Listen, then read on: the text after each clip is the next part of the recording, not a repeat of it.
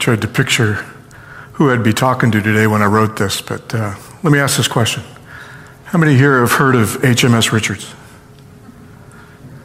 Okay. Actually, uh, if, you, if you turn around, you'll notice that there's about a quarter of us who haven't.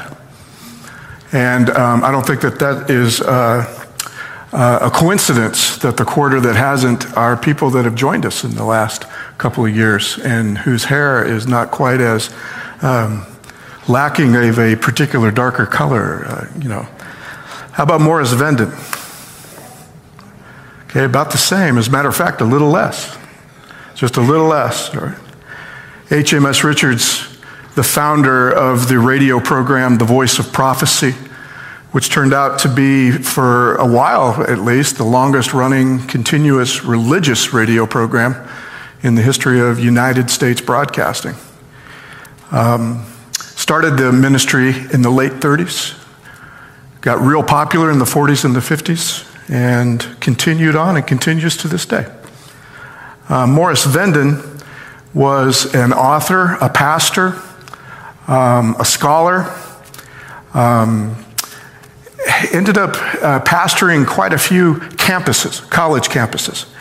And when he was pastoring the Pacific Union College Church, he had his hero once, his hero, HMS Richards, come to speak.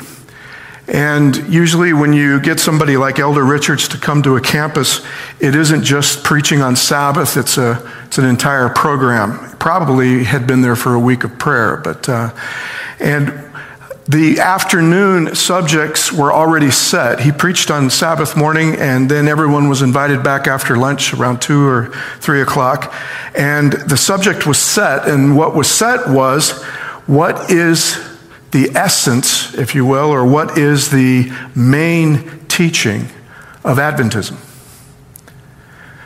And Elder Venden was very, very anxious to hear from this because he knew this HMS Richards very well, and he didn't know anybody who was more dedicated to the mission of the Seventh day Adventist Church at the time than HMS Richards. So if he had an opinion as to what the main point or what the essence of Seventh day Adventism was, he wanted to hear it.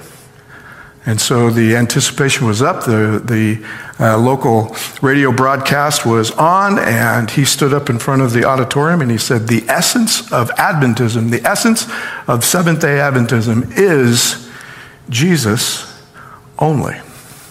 Amen. That was it. That's what he said. Jesus only. From a pastor that started back in the early teens and then pastored all the way up until uh, he couldn't anymore for decades, dedicated to the Seventh day Adventist Church ministry, he said that the one teaching of Adventism was Jesus only. There's an old saying in organizations and especially in church growth, and that is when a church begins and you begin to grow and you begin to uh, live out your mission, especially when it's brand new until then, have you, a question you should always ask yourself is, have you kept the main thing the main thing?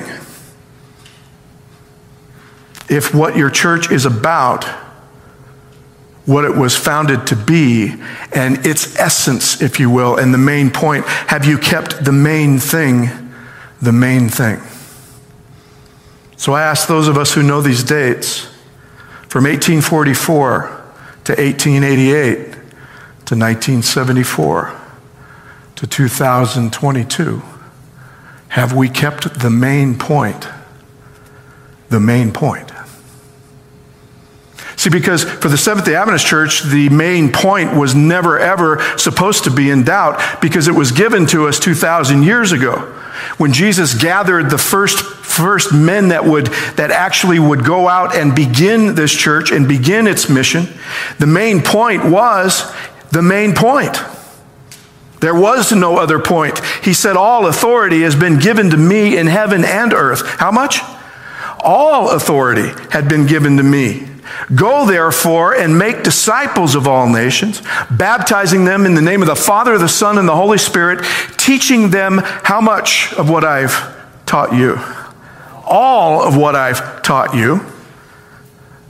Observe everything that I've taught you. And lo, I am with you always, even to the end of the age. Make disciples of who? Of Him, the main point. Baptized in the name of who?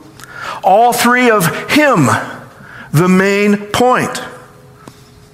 All authority, all that I've taught, who? The main point. And what is main about the main point? And lo, I am with you his presence, God's presence, God with us. The main point. So it doesn't surprise me after, after seven chapters that the book of Hebrews finally comes to the main point. And how do I know it? Is because he says it himself. The author says it himself. Now, the main point in what has been said, we've been talking and teaching for seven chapters. He's finally going to get to the main point. And actually, when you think about it, he actually started with the main point. We just forgot because that was weeks ago. Now, the main point is this that we have such a what? such a high priest, who's taken his seat at the right hand of the throne of the majesty in heavens. A high priest.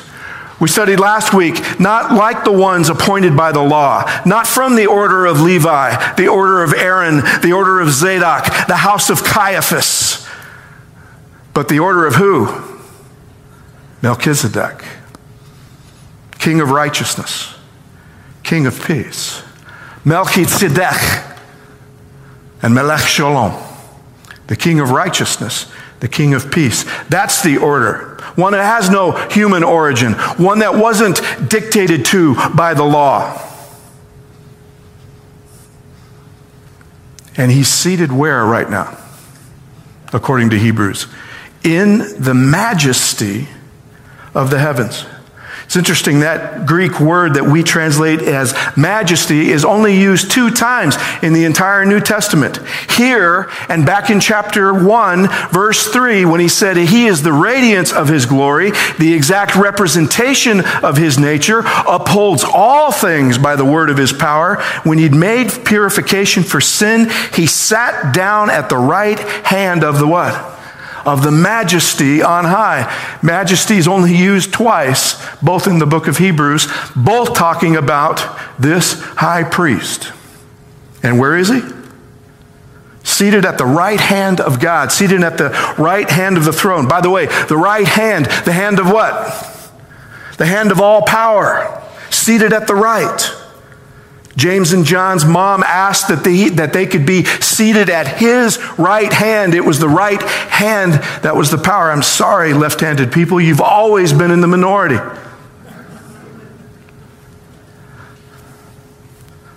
I'd rather have a left handed pitcher. But when it comes to the right hand of God, that is his authority. That's where Jesus is right now. And notice what Hebrews says put him there. Why is he worthy to be able to sit at the right hand of the authority of God? Why is he the exact radiance? It was only after he made purification for what? After he made purification for sin. Atoned for all of his wayward children, including you and me. And when he did that, then he was able to seat at the right hand of God.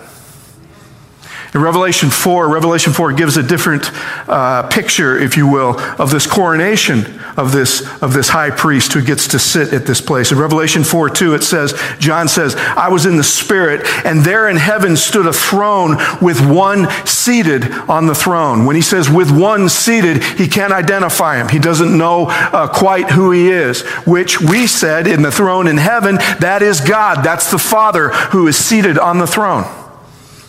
And all around the throne, there's a complete representation of all heaven and earth. In symbolic language, we're told that all of humanity is represented by 24 elders on the thrones, four living creatures, all wisdom and all seeing because they're full of eyes and they represent four aspects of creation.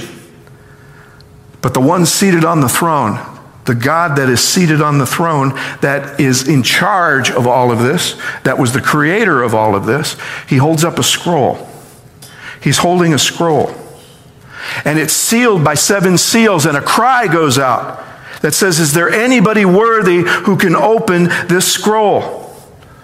And John is told that there is no one who is worthy to open the scroll. And the revelator even begins to weep because no one is worthy. And then all of a sudden a voice comes out. It says, Don't weep, don't worry. The son of David, the lion of Judah, he's a conqueror. He can do it. He can open it up. John saying, Yes, David, of course. Israel's ultimate conqueror, excuse me, Judah's ultimate conqueror. So when John turns, he expects to see him. He expects to see David. But when he turns, according to verse 5, chap, uh, chapter 5, verse 6, he says, I saw between the throne and the four living creatures and the elder standing as if it were slaughtered or slain a lamb. He doesn't see David, does he? He doesn't see David with a sword who is just conquered or ready to conquer. He sees a lamb. A lamb that it appears that it's been what? That it's been slain. But the lamb has seven horns, seven eyes, and all of the seven spirits of God sent out unto all the earth. By the way, all sevens, which means it's perfect power. It's God's power. Seven horns, horns are power. Perfect power, all God's power. Perfect sight, all wisdom, all can see. It's God's wisdom seated in this lamb. And then, of course, seven spirits God's Spirit, the Holy Spirit, all of it, all contained in this Lamb who was slain. And we realize that he is completely worthy, and God has given him his all. And to borrow from the Hebrews, to understand that he is the radiance of his glory the exact representation of his nature. When that is realized, all of a sudden the elders and the creatures begin to sing a new song. A new song, the old song they sang to the Father who was seated on the throne. The new song they now begin to sing to this Lamb. I heard every creature, and, and, and, and then in the middle, in the middle, the angels join in for another verse. And then at the end, it says, all creation joins in. Every creature in heaven, on earth, and under the earth, and in the sea, and to all of them, they sing to the one seated on the throne and to the Lamb. Be blessing and honor and glory and might forever and ever. Revelation gives us a picture of when this high priest took his seat at the right hand of the majesty of God. So to say that this high priest is the main point, the author of Hebrews is saying quite a mouthful, isn't he? When you saw what happened when the Lamb took the throne, when you saw what happened, this is quite a mouthful to say that this high priest is the main point. And what is main about him? Well, he's a minister. He serves, if you will. He serves in the sanctuary, in the true tabernacle, which the Lord pitched, not who? Not man. Notice sanctuary and tabernacle, two different words in Hebrew. It says that he served in the sanctuary, and that word sanctuary eh, actually is the word holy, and, and it's in plural form. So it says that he ministers in the holies. Is there a holy in the tabernacle? Yes, there is, isn't there? There's a holy place, and then there's a what? The Holy of Holies. He serves there. That's where he serves. In the true tabernacle, the true tent, which was pitched by who? Pitched by God and not by who? Not by man. So, in our letter so far, in, in, in, chapters 1 through 7, he has spent the entire time differentiating, differentiating between the men who were priests before and now the main point priest, right? All, all of it. He didn't stray. He would go two lines in talking in the entire letter before he began talking about this high priest. He cannot shut up about this high priest. And now we know why. Why? Because he's the main point. But he spent most of the time differentiating between the earthly priesthood and the heavenly priesthood of this high priest, the difference between the two. Because the main differences are about to switch. The main differences are about to go from the men to the places or the tabernacles that they serve. The main differences between the main point high priest and the law appointed high priest is the tabernacle that they serve in. Because each of them serves in a different one. And there's a difference between the two being designated by God as a high priest according to the order of Melchizedek, where Jesus had entered as a forerunner for us, having become a high priest forever according to the order of Melchizedek. It, we go from the priesthood now to the difference between the tabernacles. There's an earthly tabernacle and there is a what? Apparently a heavenly one. And he points out, he says, if he were on earth, he would not be a priest at all. Since those who offer gifts according, uh, they do it, they do it according to what? According to the law. If he were here on earth, the law wouldn't allow him to be priest. We checked that out last week, didn't we? Why? Why couldn't Jesus be a priest if he were here on earth? What's the law say? Boy, it was just last week. Okay, okay. I, I forgot a hymn like within an hour. But I'm just saying, this is supposed to be the main point.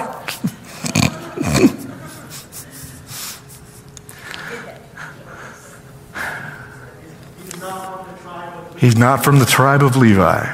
He can't serve.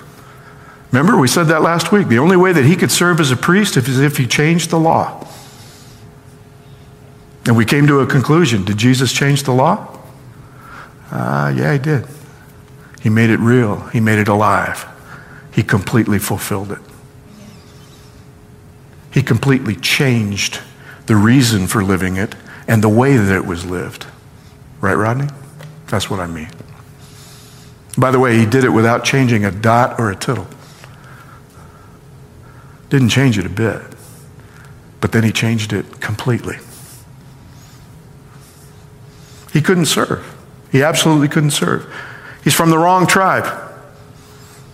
But now, the main point is this is that what really sets them apart is where they serve, the sanctuary. These ones, these ones that are appointed according to the law, the Levites, the ones that we've talked about that have served in the earthly sanctuary up until now, they serve in a what? A copy it says, a copy and shadow of the heavenly things. Just as Moses was warned by God when he was about to erect the tabernacle, for see, he says, that you make all things according to the what? According to the pattern which was shown to you on the mountain. The true is a shadow of the heavenly. You with me? The one on earth the one that is being served by what seems to be the law's true priesthood, it is a shadow. I, you know, I, I was thinking about this the other day. The only way that I can recognize my shadow is that when I see it, it's still attached to me. I know that that's my shadow. But if we were to take a picture of our shadow and show it on the screen and not say who it was, would we necessarily know whose shadow that was? We wouldn't at all, would we? This earthly one is a shadow. The one on earth was a copy, and it was copied after a pattern. It gave us tangible things. It gave us uh, things that we that that human beings like. Seeing is believing, touching is believing. It gave us tangible things, real materials, real altars, touchable rituals, water, sacrifice, light, bread, incense. It, it appealed to all of the senses. Furniture, not the least, a piece of furniture that was supposed to be the actual earthly throne of God, stuck in the back.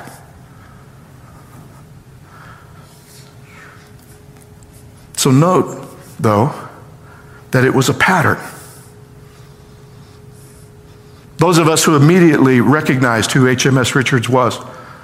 Were you one of the families that was raised to believe or told that when thunder happened, it was Jesus moving the furniture in the tabernacle to dust behind it? How many here ever heard that?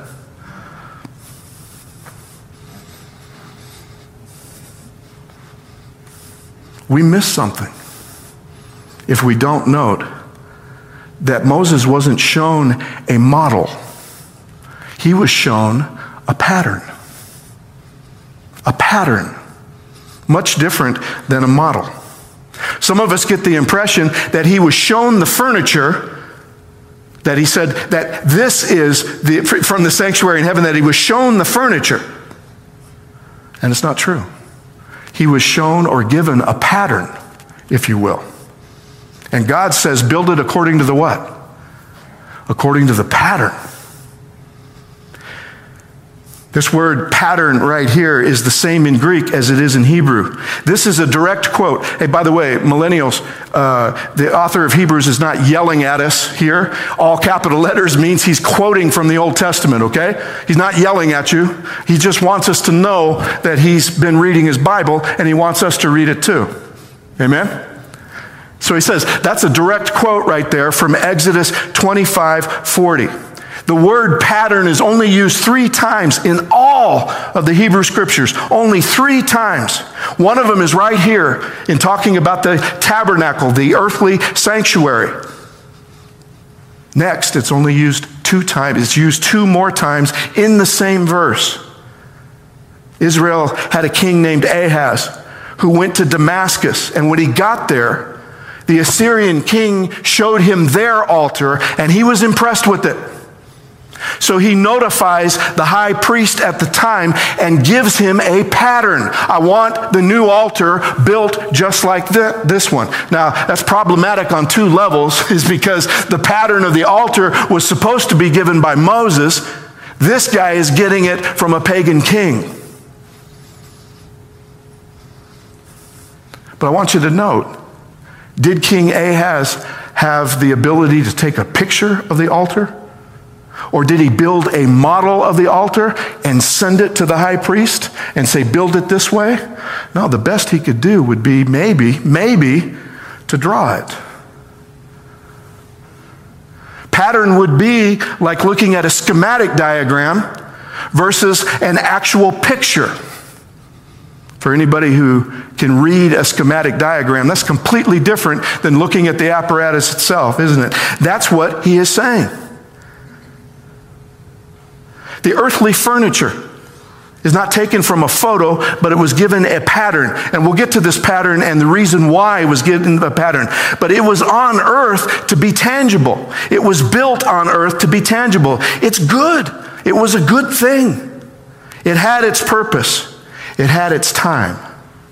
However, its time was limited. And the author of Hebrews says, its time is up. Because he goes, he's obtained now, speaking of the main point, high priest, he's obtained now a more what? A more excellent ministry, by as much as he is also the mediator of a better covenant, which has been enacted by better what? Better promises. Better promises. The main point is not the furniture, but it's the covenant that was enacted by the entire tabernacle process. The physical part was supposed to illustrate this covenant. Not the first one, but the next one. And what does Hebrews say about the covenant? The actual covenant. The heavenly is better not because of the furniture, it's better because of the mediator. Amen? It isn't better furniture, it's a better mediator. And the mediator of the better covenant is the main point high priest. His promises are better. See, some would be surprised that this good the good part, the earthly part, some would be very surprised that this wasn't it. that this wasn't the second covenant, that it wasn't the better one. They would be surprised that there is a more excellent, excellent one. How would we know? Is because the author of Hebrews says that the, for the first one, it said, if the first one had been faultless, if it had been everything it was supposed to be, there'd have been how many occasions for another one? None. There'd be no reason for a second one. I love the, I love the reasoning in, in Hebrew thought about this. You guys want to know why there had to be a better covenant? If the first one was good, there didn't have to be another one. But God Himself says there will be another one. So, what He's saying about the first one is not that it's no good, it's just that its time is up. For finding fault with them, He said, Behold, the days are coming. Again, He's not yelling at you. He's quoting Jeremiah now. The days are coming, says the Lord, when I will effect a what? A new covenant with the house of Israel and with the house of Judah. If the earthly one were the main point, if the furniture could make it the main point, then why does he promise another? What's wrong with this one? He says, Well, this is what's wrong with it. Again, not the furniture, not, not the pattern or the model in which it was, it was made from. But the problem with the covenant that I made with their fathers was on the day when I took them out by the hand to lead them out of the land of Egypt, for they did not continue in my covenant, and I did not care for them. They did not what? They didn't continue in what? In my covenant. Guess what? The new covenant isn't new. it's not new. It's just that Israel made it old by not continuing in it. See, the key word here is, or the keys to this is, it's when I called them out of Egypt. So the covenant was made with them when and where? In the wilderness at Sinai. He made the covenant at Sinai. But he said the problem with the covenant was they didn't continue in it.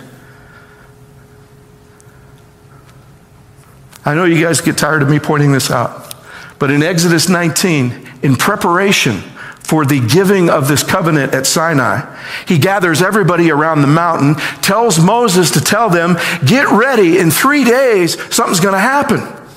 Something is going to happen in three days. And for three days, he tells everybody to stay off the mountain. Don't go near it. It's sacred, it's holy. And of course, what he's doing is that he's setting that area apart for a purpose. Something is about to happen. And then it says in, in verse 13 in Exodus 19, it says, When the trumpet sounds a long blast, after this three day preparation, when you hear the trumpet, it says, Tell them they may go up the mountain. And who's on the mountain? They are. They were invited up the mountain. In order to give God the covenant that he promised Moses he would give them, he's offering the same covenant that only Moses has had up until now. And that is this face to face relationship. Later, his brother and his sister would argue that they're prophets too, that we have authority, that we can tell you what to do, Moses. God shows up and says, Well, yes, you are prophets. I speak to you in dreams and visions, but not like my servant Moses. I speak to him face to face. And of course, when he offered them this covenant to come up the mountain, to have this face to face covenant, did they accept it? Now you see what Jeremiah was saying, right? They didn't continue. They didn't continue. In fact, they didn't even start up the mountain. When all the people witnessed the thunder and the lightning, and what gets me is they witnessed the, the thunder and the lightning, and they heard the sound of the trumpet. They were afraid and trembled and stood at a distance. And they said to Moses, You speak to us, and we will listen, but do not let God speak to us, for we will die. For they did not continue in my covenant, and I did not care for them. They didn't continue. They refused this face to face covenant. And of course, he did not care for them because they're refusing his care. How, he's saying, How could I give them care if they won't come near me? How could I give them care if they're asking Moses to talk to me instead of them?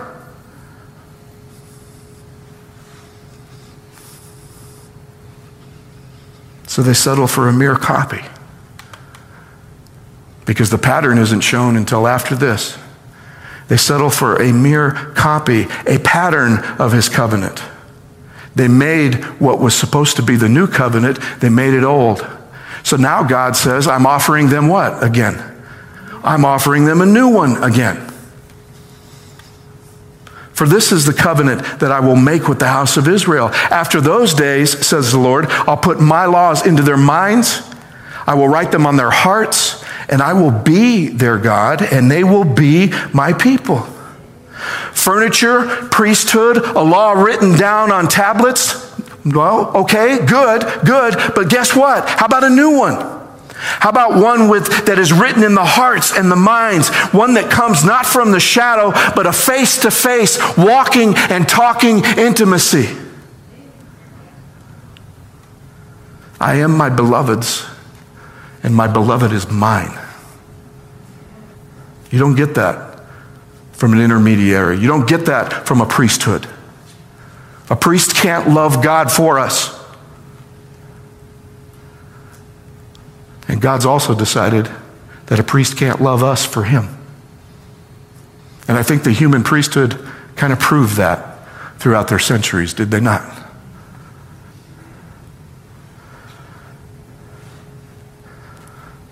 And listen what that means to have that intimacy with him. What it means, it says, they shall not teach everyone his fellow citizen and everyone his brother, saying, Know the Lord. For how many will know me?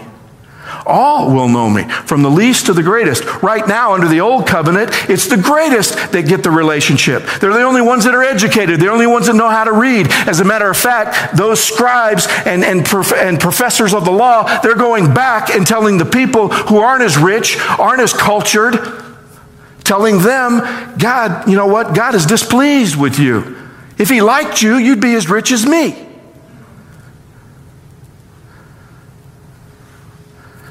But the new covenant is there isn't anybody acting the relationship out on your behalf. The human priesthood was asked for by the people, not by God. No one will have to teach to say, Know the Lord. See, I know what happens with us too is that we relax as Protestants, we relax and say, Hey, you know, we're cool. We don't have a priesthood. Oh, really? What have we done with the Protestant pastorate or the elders? I've told you before, I had members and still do have members that call me thinking my prayers go higher than everyone else's. That I'm holier because I'm up here.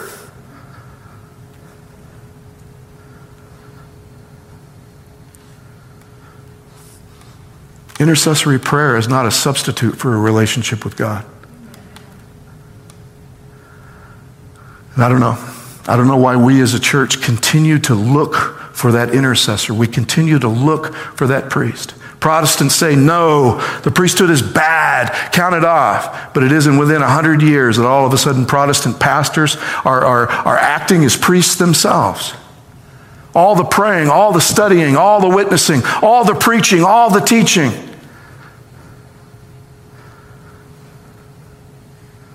A teaching ministry, a revelation ministry, one who teaches. It only is to help with this.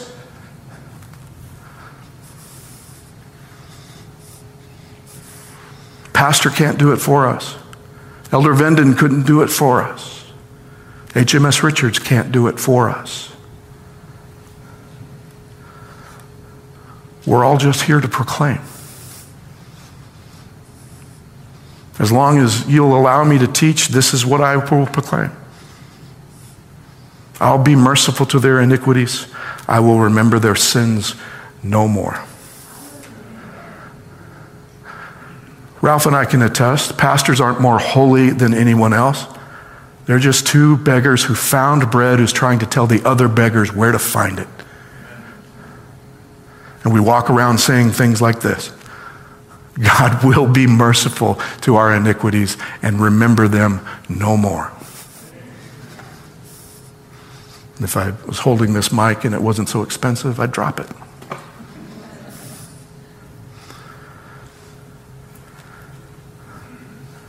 A pastor or a teaching uh, uh, ministry should be willing to make sure the new covenant is actually the old one because we're told the old one is going to disappear.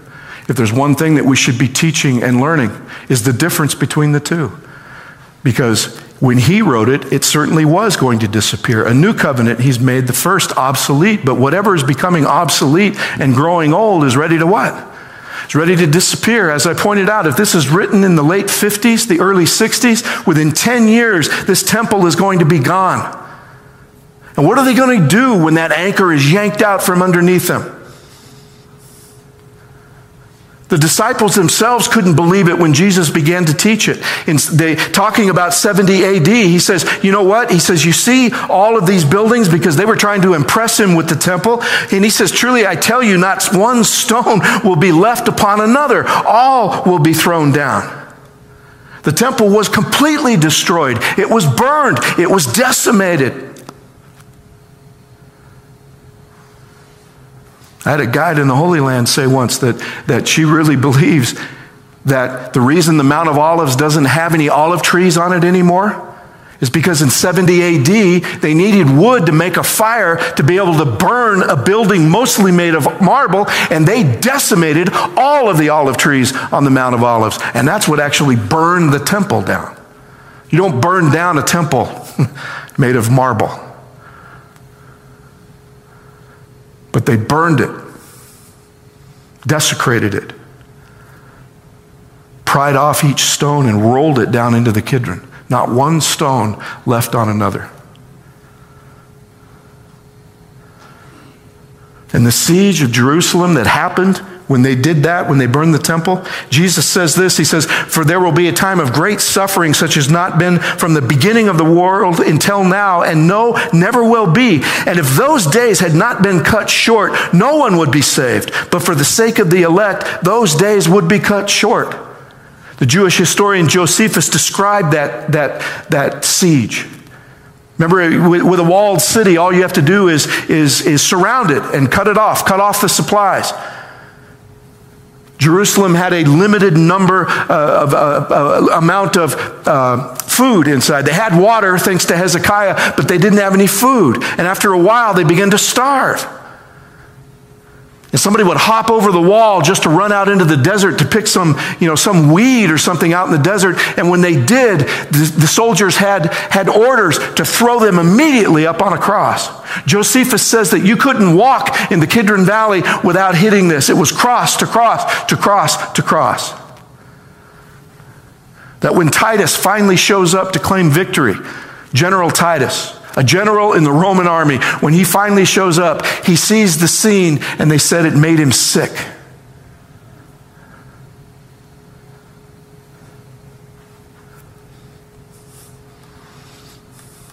Jesus said, if, if God hadn't cut those days short, you know how many would have been saved? Nobody.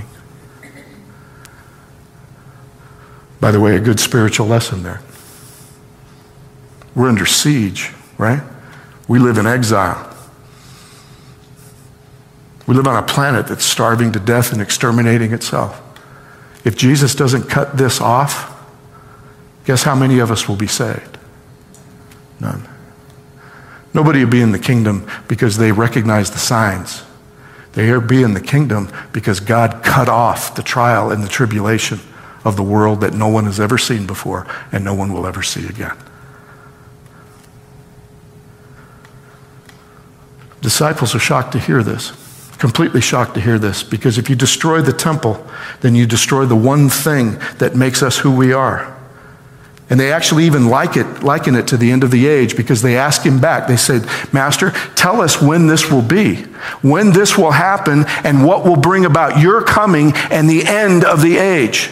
Because to them, the destruction of the temple is the end of the world. It's these men that the author of Hebrews is speaking to. When this temple does get destroyed and that anchor is yanked out, he wants them to have hope. He wants them to know that just because that, that temple no longer exists, and by the way, you destroy the temple, you destroy the reason for the priesthood. The law cannot, uh, uh, I guess, the law cannot uh, still, um, I don't, I forgot the word. Uh, still can't provide. The law can't provide for a priesthood with no temple to serve in it.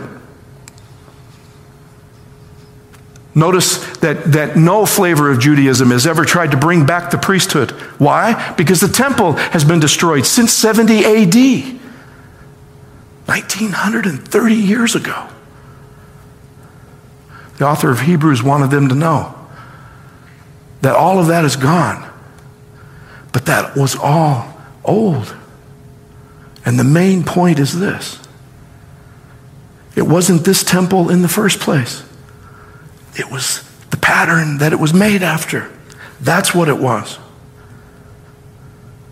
See, the word tabernacle is used 20 times and is translated as t- uh, tent or dwelling in the New Testament. The verb form of tabernacle, the, the, the, somebody who is to dwell rather than dwelling or to dwell, it's only used five times. And the very first time that it's used is right here. And the word became flesh and what? and dwelt among us. If you're to translate that literally, it says, the word became flesh and tabernacled among us. He pitched his tent here in what? In human flesh. He tabernacled among us, and we saw his glory. Glory as of the only begotten from the Father, full of grace, full of what? And full of truth. That's the truth. Then you'll hear it three or four more times, three, three more times in Revelation until finally you come here. And the last time that that, that, that word tabernacled or the dwelling is, is used is right here at the end, all the way at the end. I heard a loud voice from the throne saying, Behold, the tabernacle of God is among who? Is among men, and he will dwell among them and they shall be his people, and God himself will what? Will be among them. The more perfect tabernacle, the Holy of Holies, the one that the earthly sanctuary is patterned off of, guess what? The main point is Jesus. He is it. I really believe that when Moses was shown the pattern, the pattern, if you will, it was to be able to try to illustrate a heavenly transaction that takes place in the tabernacle. It illustrates what Jesus did for us. Remember, I told you before the outer court, you're perfectly atoned for. The priests got to be baptized every day in the outer court. They put on the daily offering, they took in sin offerings. So, baptism, uh, completely pure. In the outer court, you're completely atoned for. Amen? After you've been atoned, you get to go in into the holy place. And inside the holy place, there is, there is light, the light of the world. You, you get every day to be able to uh, uh, walk in the light, if you will. There's bread, there's provision every, every inside. And then there's an altar of incense. All of your prayers perfectly interceded for, perfectly atoned for, perfectly interceded for. If you're perfectly atoned for and interceded for, then the message is, what are you waiting for? Pull back the veil. He's sitting right there. He's waiting for us there. He wasn't shown a model with furniture. He was told, build this so that it illustrates this. Jesus is the sanctuary. He is the tabernacle. He is the Holy of Holies. The most the more perfect of the tabernacle, the Holy of Holies, is Him. The pattern is Jesus. This was just an earthly illustration of Him. The author of Hebrews wants to tell them that when that thing gets destroyed, don't worry about it. And don't worry about whether or not it'll ever be rebuilt again. It may be rebuilt again, but it's got nothing to do with the covenant because you and I will already be in the most perfect covenant. And for whatever reason that they rebuild it, we don't need it. It'd be interesting to see. And as a historian, I'd like to see it. But He is a better covenant. He has better promises for us. The furniture was pretty, but its time has come. The main point is our high priest. So we were told back in that same chapter there was the true light which came into the world. And when the true light comes into the world, what does it do to mankind? It enlightens mankind. The true light, not the sun, the moon, or the stars, but what the light that will make eternity eternity. The main point, if you will, because it says that at the end he sees no what?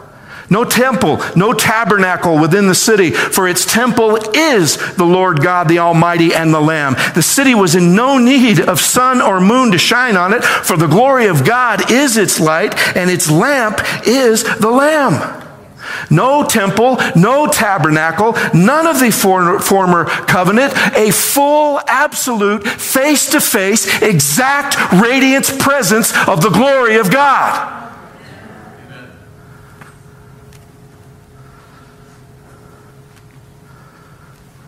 And that's why you can say the main point is this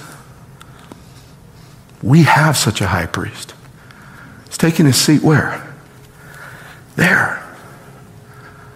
He doesn't need a sanctuary. He is the sanctuary. A minister in the true sanctuary.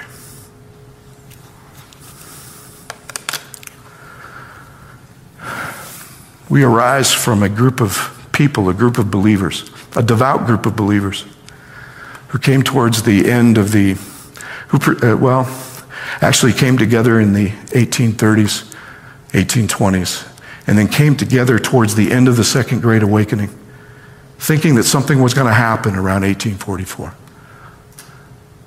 Because they studied the Bible and they knew that the sanctuary needed to be cleansed.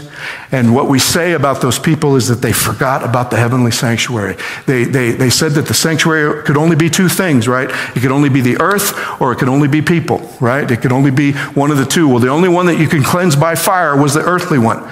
And what we like to say is that the Millerites missed the heavenly one. Actually, no, they didn't miss it. They missed the main point. They thought the main point was the coming of the main point. So they missed the main point. They were completely wrapped up in his second coming. They didn't realize that he is that sanctuary that is coming. From 1849 to 1880, the church, uh, uh, the main point of the church became its peculiar teaching. We were teaching to nothing but Christians, so we needed to teach, teach our peculiar doctrines, the five S's. Sabbath, sanctuary, salvation, all, all of that, the five S's. And, and, and so that peculiar teaching became the main point. We were missing the main point. 1888 might have been our one shot to get the main point back, and we didn't even, couldn't even argue, couldn't even get to what the main point was. 1915, what's the main point again? We were arguing then about the scriptures, the ones written on paper, the ones that only tell about the main point. Three angels' message? Is that the main point? Well, the third angel says here's a call for the endurance of the saints, that those who keep the commandments of God and hold fast to the faith of Jesus. What are the commandments of God? Love God, love your neighbor as yourself. The main point was the only one to ever, ever do that. And he offers us the opportunity to do so if we would just grab onto his faith the main point.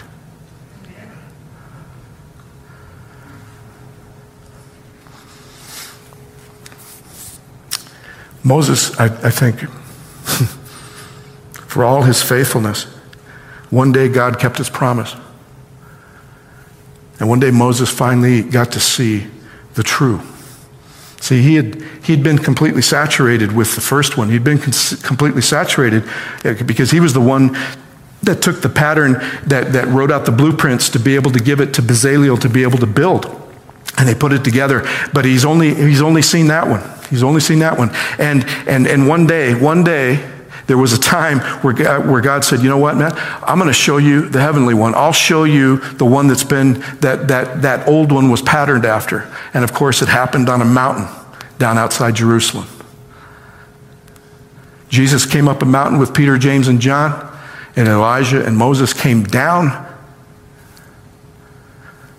And I'd like to think that at just one moment, maybe that by then Moses didn't even need to be introduced, but if he had to be, God would say, Moses, meet the true tabernacle. This is what the pattern was made after. This one right here. The one who tabernacles in human flesh. The Word became flesh and walked among them. That's why I think that God had to interrupt Peter because Peter immediately mouths off once he sees them and he starts talking about building temples and sanctuaries. In other words, building the first ones. And God has to actually speak from heaven and say, This is my son. Moses gets it, Elijah gets it. Peter, you're going to have to get this. Listen to him. Because Peter is saying, let's go back to the first. Let's build three. As a matter of fact, let's not only go back to the first, let's build three of them. Let's, let's go three times back to the first. God says, no, this is my son. Guys, don't settle for anything less. Don't settle for anyone less. The main point is this you have him. Listen to him. The Word with God was God the Word become flesh. Because he was in the world, and the world was made through him, and the world did not know him. The world did not know him. Why? Maybe because the church has been arguing about the furniture and the first covenant and who we are. And for 2,000 years, have we got the main point? Have we kept the main point the main point? But the world didn't know him. Imagine if Israel had kept the main point the main point. Imagine if Israel had gone up the mountain. Imagine if Israel continued to seek a face to face relationship. Maybe even after not going up on Sinai, one of them turns around one day and says, You know what, Moses? I want what you got.